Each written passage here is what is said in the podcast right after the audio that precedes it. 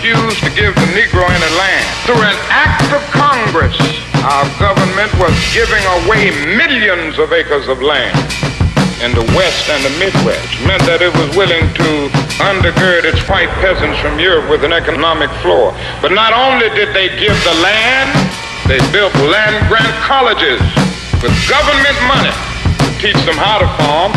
Not only that, they provided agents to further their expertise in farming. Not only that, they provided low interest rates in order that they could mechanize their farm.